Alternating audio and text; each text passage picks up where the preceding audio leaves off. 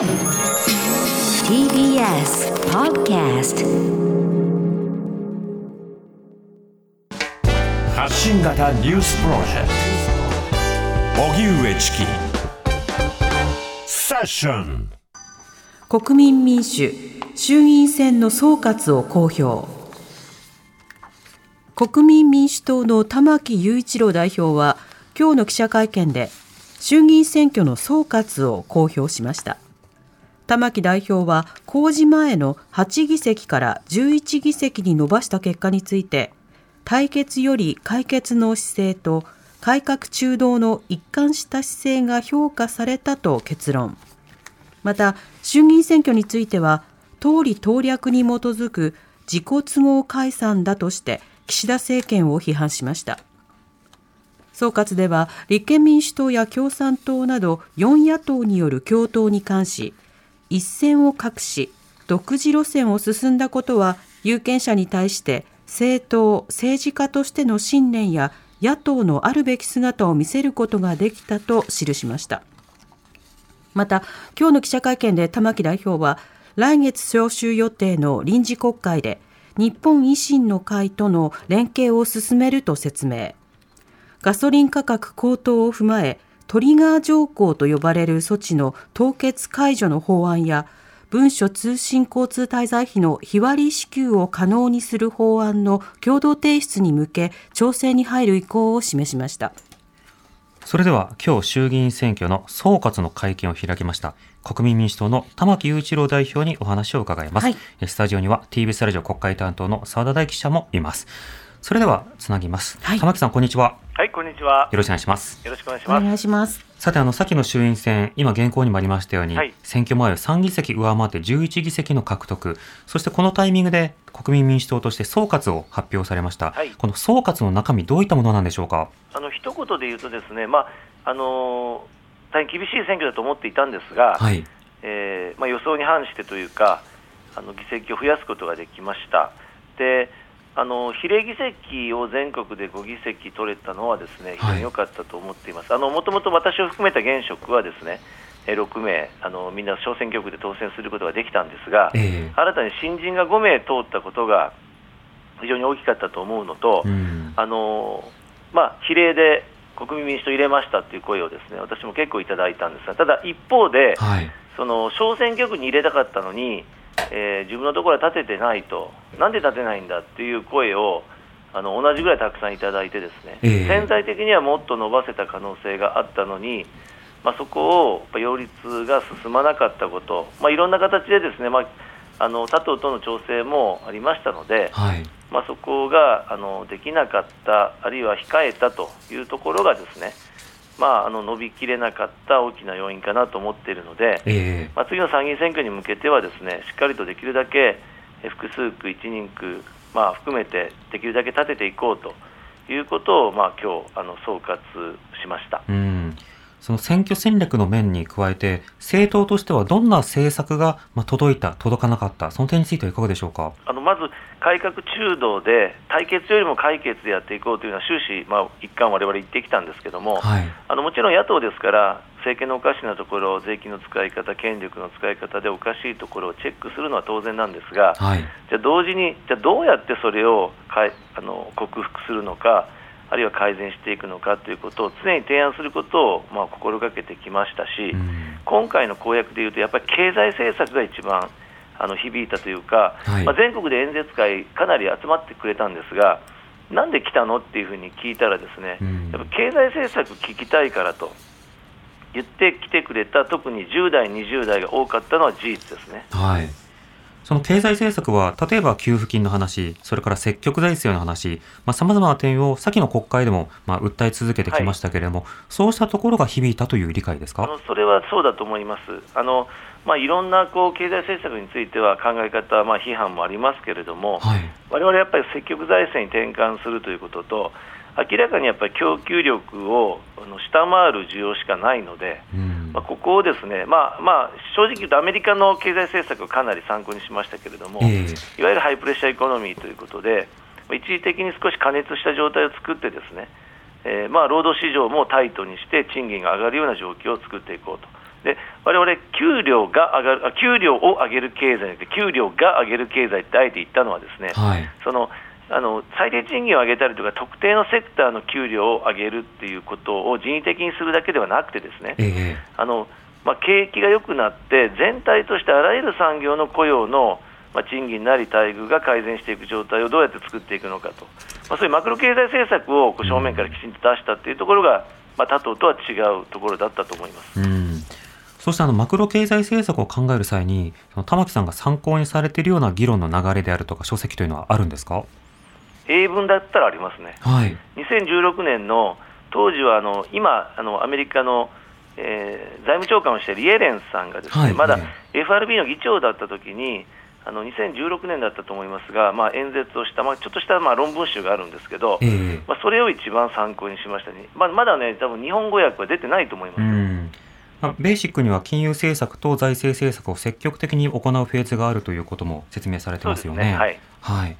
こうしたようなその経済政策をはじめ、まあ、各政策を実行していくためには、野党としてできること、できないことあると思いますが、はい、次の国会で他の野党との、まあ、協調であるとか、はい、あるいは重要視している政策というのはどのあたりですか、はい、あのやっぱり経済政策をメインにやりたいと思ってるんですが、まあ、そうは言ってもわれわれ、衆議院で11議席、参議院で12議12議席の23議席しかないので、えー、単独でできることは限られてますから、あの今回、選挙で掲げた公約を実現するためにはですね、まあ、他のこれ与党野党だけじゃなくて与党も含めて、えー、積極的に政策実現、法案の提出、成立、これ働きかけていきたいなと、で当面急ぐと思っているのは、えー、まあ、ガソリン価格の高騰が続いてますので、特に、まあ、東京にいるとあんまり感じないんですけど、地方はやっぱ車社会なので、うん。はい、やっぱり車乗ってる人が多い中で、ですね160円超えて70円、80円、まあ、170円台のところも出てきてますから、まあ、そこをわれわれはあのガソリンにかかっている税金がですね、えー、非常に、まあ、あれガソリンって税金の塊なので、うん、トリガー条項っていうのが実は現行の法律にあって、160リッター160円を3か月連続超えた場合にはですね、えー、25円10銭の、まあ、かつての暫定税率、あの特例税率をもう取ることを停止すると、はい、その分、リッター25円10銭下がると、経由でいうと17円10銭下がると。いう規定があるので、これ、あの震災の東日本大震災の時の財源確保のために凍結してるんですけども、えー、その凍結を解除して法律通り適用しましょうということをですね今提案をしておりまして、はい、このための法改正を12月6日から始まる臨時国会に速やかに提出をしていきたいと思ってます。なるほど。あえー、TBS ラジオの澤田と申します、はい、よろしくお願いします。すみません、あの選挙の総括のところにもちょっと戻ってしまうんですけれど、はい、あの野党連携に今回、国民民主党は組みしなかったと思うんですけれども、はい、それの,、えー、あのメリットとデメリットっていうのは、今回、どうお感じになりますか、メリットがやっぱり大きかったというふうにお感じでしょうか？まあ、というかですね、あのまあ、要は共産党さんに最後、特にうちの茨城5区、あの浅野聡という1期生がいたんですが、まあ、非常に共産党が立った中でですね、えー、つまり1対1の構図にならなかったんですけども、うん。はい、ただ、われわれやっぱり政策がより大事だということで、特にまあ安全保障、エネルギー政策っていうのは、あれ現実的にやっていこうという、まあ、民主党政権の反省も非常にわれわれ感じているので、うん、あの非現実的なことは言うのやめようというのが、われわれのまあ大きな柱なので、そこはもう立てられても仕方がないと、その中で勝ち切ろうと言って、勝ち切ったので、やっぱわれわれとしては、この、えー、改革中道、対決より解決、この偏らない現実的で正直な政治をやっていこうという路線を貫いて勝ったので、まあ、そこは良かったなというか、ですねあの選挙のために信念曲げるってことをしなかったっていうところが評価されたんだと思います。うんなるほどその点というと、あの、えー、立憲と共産というのは、まあ、非現実でなおかつ信念を曲げたところがあるのではないかというような評価にもなるんですか、うん、というか、まあ、どうお考えかなんですけど、われわれやっぱりいつか政権を担いたいと思ってるんですね。はい、であれば自衛隊が違憲だとか日米同盟を破棄するとか天皇をなくすっていうのはそういう勢力といつまでやってても政権は取れないと思うし、えー、多分そういう勢力に政権を任そうと多くの日本人は思わないと思うんですよ。はい、だから我々はもちろんその1対1でやった方が戦術的に有利なので勝つ確率は高まるかもしれませんが。ただ、その政権を取らない枠組みの中で一生懸命頑張っても政治家としてやるのは限界があると思うので、えー、やっぱりあの今の自民党がおかしいと思えばですねそれに代わる、あるいはそれを補完する、補完するか、補正するような勢力が出てこないと、やっぱりだめだと思ってますから、であれば、それは安全保障やエネルギー政策においては現実的であってほしい、でも税金の使い方とか、透明性、公正性に関しては、今の自民党よりちゃんとしてほしいと、はい、まあ、そういうことがね、多分多くの国民の今の願いなんではないかなと思ってます。あの改革柔道っていうお話が玉木さんからあったと思うんですけれども、はい、まあ割と改革を施行している組織として日本維新の会があると思うんですけれども、はい、あのまあ割とその例えばえー、税金の使い方ですとか、そういったところに関しては近い改革路線が非常に重なる部分もあると思うんですけれども、今後もやっぱり、あの、まあ、国会内が中心になるとは思うんですけれども、連携は深めていく。まあ、別に維新に限らずだとは思うんですが。はい。あの、それよくメディアの皆さんから聞かれるんですが、さっき申し上げたように、我々の国民の皆さんとは近距離。各政党とは遠距離っていうのがですね、まあ、基本的な立場だと思いますので、はい、国民にとって必要なことを実現するためには、賛同いただけるすべての政党と遠距離に付き合うし、協力していただけるところにはですね積極的に協力を求めていく、うん、である分野については維新がそうかもしれませんし、うん、まあ、時にそれは与党であったり、あるいは立憲民主党だったりするかもしれませんけども、とにかく政策本位で協力いただけるいただけるところにはですねあの丁寧に協力を求めていきたいと思います。うん。今の、等距離という中に共産党入ってなかったですけど、共産党も等距離ですか、まあ、共産党距離は、たださっき言ったように、国家の根幹に関わるところですね、はい、その自衛隊は我々合憲だと思ってます。し、日米同盟は大切だと思ってますし、やっぱり憲法一条に書いている天皇は、我が国の根幹だと思ってますから、えー、そこが根本的にずれちゃうと、まあ、いくらそれ以外で一致させようと思っても、やっぱり政権を担うというか、政権を目指す上では、やっぱ根っこのところで合わないと。いうところは、ですねやっぱどうしても違うなと思いますね。なるほど。あの維新の松井代表なんですけども、先週の、えー、会見だと思いますけれども、はい、あのまあ、国会でのまあ、法案等々の、まあ、考え方とかが、はい、あ結構合ってる場合は、まあ、戦う必要はないっていう話をされていて、まあ、これ多分国民さんを念頭に置いてると思うんですけれど、あの、例えば次の選挙、あの、今日の総括を見ると、やっぱり選挙区で擁立できなかったことで、まあ、比例が積めなかったという、はい、あの、総括もあったかと思うんですけれども、あの、そこの、まあ、住み分けだったりとか、た、例えばその、2017年の総選挙の時とかは、えー、希望と維新で、まあ、大阪と東京で分けたりっていうようなこともあったかと思うんですけれども、そういったような、まあ、直接的な連携というよりは、まあ、選挙区の住み分けみたいな形で、えー、組むっていうようなこともあり得るっていうことですかね。ま、全然そんなところに至ってないので、とにかく、まあ今日の総括はですねやっぱりあの調整ありき、調整前提で考えると結局、擁立が進まないし、擁立に躊躇してしまうので、うん、まずはまあ優位な人材を全国からね、特に若い人を発掘して擁立していくと。いうことでやりたいと思っているので、えー、まあ、特段どこを最初から排除するとか、どこは立てないとかっていうことではなくて、まあ、広く我々の仲間、特に我々のその対決より解決、改革中道だというところに賛同いただける人をですね、まずは広くあの選挙区1インクで募っていきたいということで、まずやりたいと思います。なるほど、まあ、選挙区を積極的に立てていくっていう方針という考えですかね。そうですね、ここはもうやっぱりあの入れたいのに入れる受け皿がなかったというふうに言われたことは反省しなければいけませんし、またあの参議院は比例区を積みます比例区の票を積みますためにもですねできるだけ選挙区でも擁立した方が相乗効果が出て比例区の票も増えると思いますので、えー、その意味でも比例対策としても選挙区はできるだけその立てていきたいと思っています。なるほど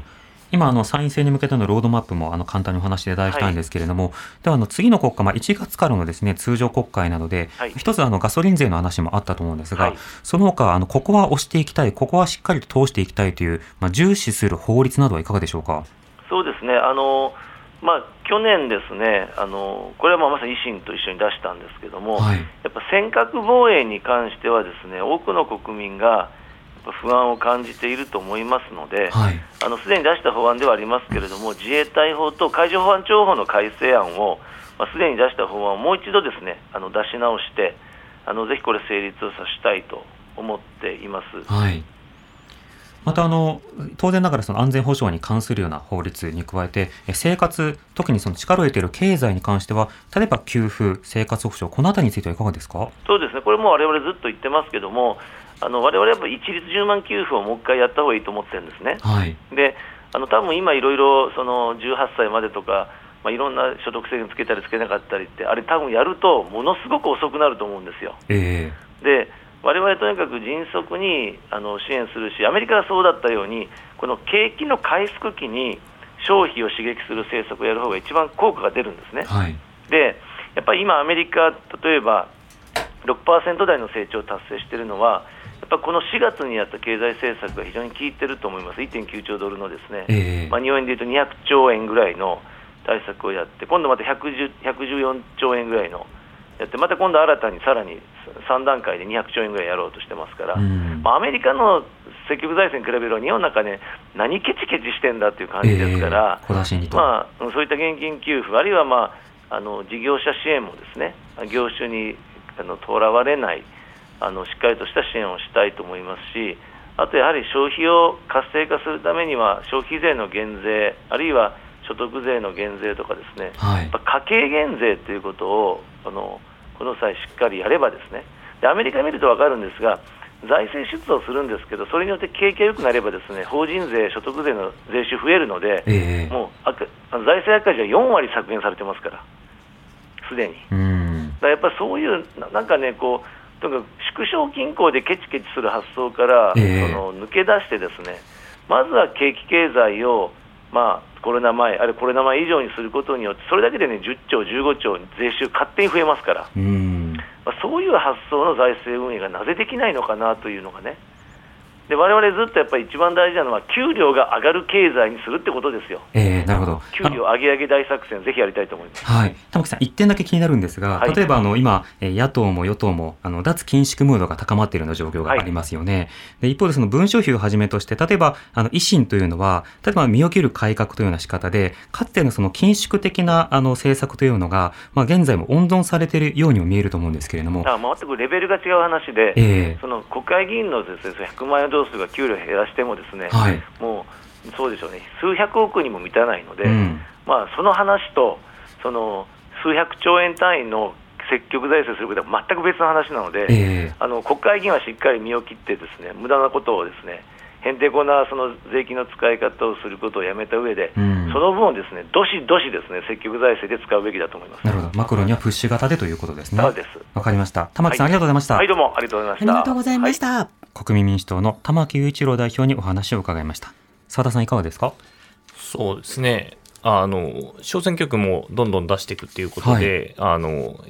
いわゆる野党の枠組みからも完全に離れるっていうことを、うん、まあ、事実上宣言されたっていうことが、まあ、印象的ですよね。そうですね。うん。まあ、となると、例えばかつては共産と、例えば民主党系がこう食い合って、うん、なかなか小選挙区で勝てないよねというジレンマがあった中で、なんとかそこに折り合いをつけようとなったときに、いわゆる第三極的な動きとして、いやいや、やっぱり小選挙区で立てながら、比例で積みまして、まあ、総議席を取っていきたいのだということになるわけですね。まあ、戦い方としては、まあ、施行する政治としては、まあ、旧の民主党ですよね。はい、2000年代頭ぐらいの頃の民主党ですかね。っていうような都市型の割と、中道路線を目指すみたいな、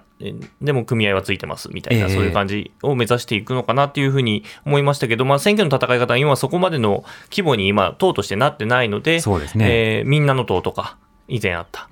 ような戦い方を多分されていくんでしょうね。あの、ある程度、二人区とか、まあ、もしくは都市が割とでかいところに関しては、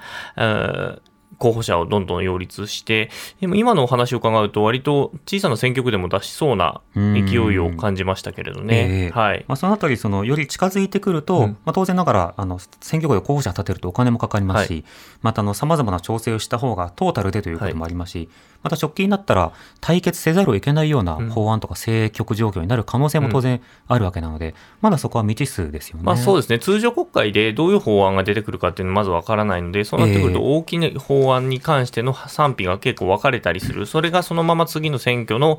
価値判断に、えー、つながったりもするし、えー、その時々で、例えば政治スキャンダルとかが出てきた場合に、そうはい、そういう政権との距離感をどう取るかっていう話にもなってくると思うので、まあ、そこら辺はまあ様子を見ながらっていうことなんだとは思いますね。なるほど。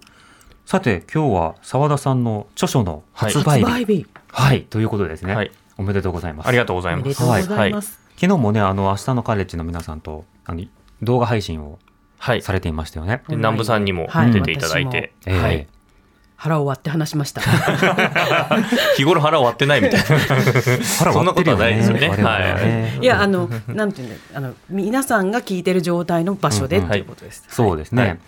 これあの発売されたということでね、あのまた今年もあのそして来年もあのラジオの取材はあちこちの政局であるとか、はい、あのいろんな現場に行く機会も増えますもんね。そうですね。まあもう、うん、あの政治だけじゃなくてラジオの記者あの事実上専任は私だけなので、はい、まあそれこそ震災の取材もしますし、経済とか災害があった時にも取材をしたりするので、今後ともよろしくお願いします、うん、ということで。じゃあ南部さんもう一回案内していただいていいですか？はい、はい、えー、澤田大樹記者の初の著書ですね、うん、ラジオ報道の現場から声を上げる、声を届ける。TBS ラジオをお聞きの方は、はい、本当に読み応えあると思います、うん。いろんな方がいろんなところにちょこっと顔を出すっていうね。セッションのエピソードもたくさん 書かれてます。そうですね。はい。澤、田大樹記者でした。ありがとうございました。はい、失礼しました。